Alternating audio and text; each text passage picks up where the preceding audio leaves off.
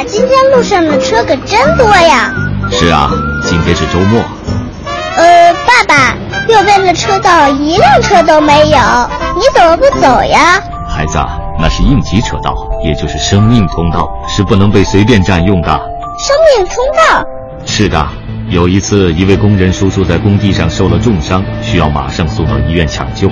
但是当时路上交通特别拥挤，应急车道上也全是车辆，救护车开不过去。结果那位叔叔愣是没抢救过来。啊，那位叔叔太可怜了。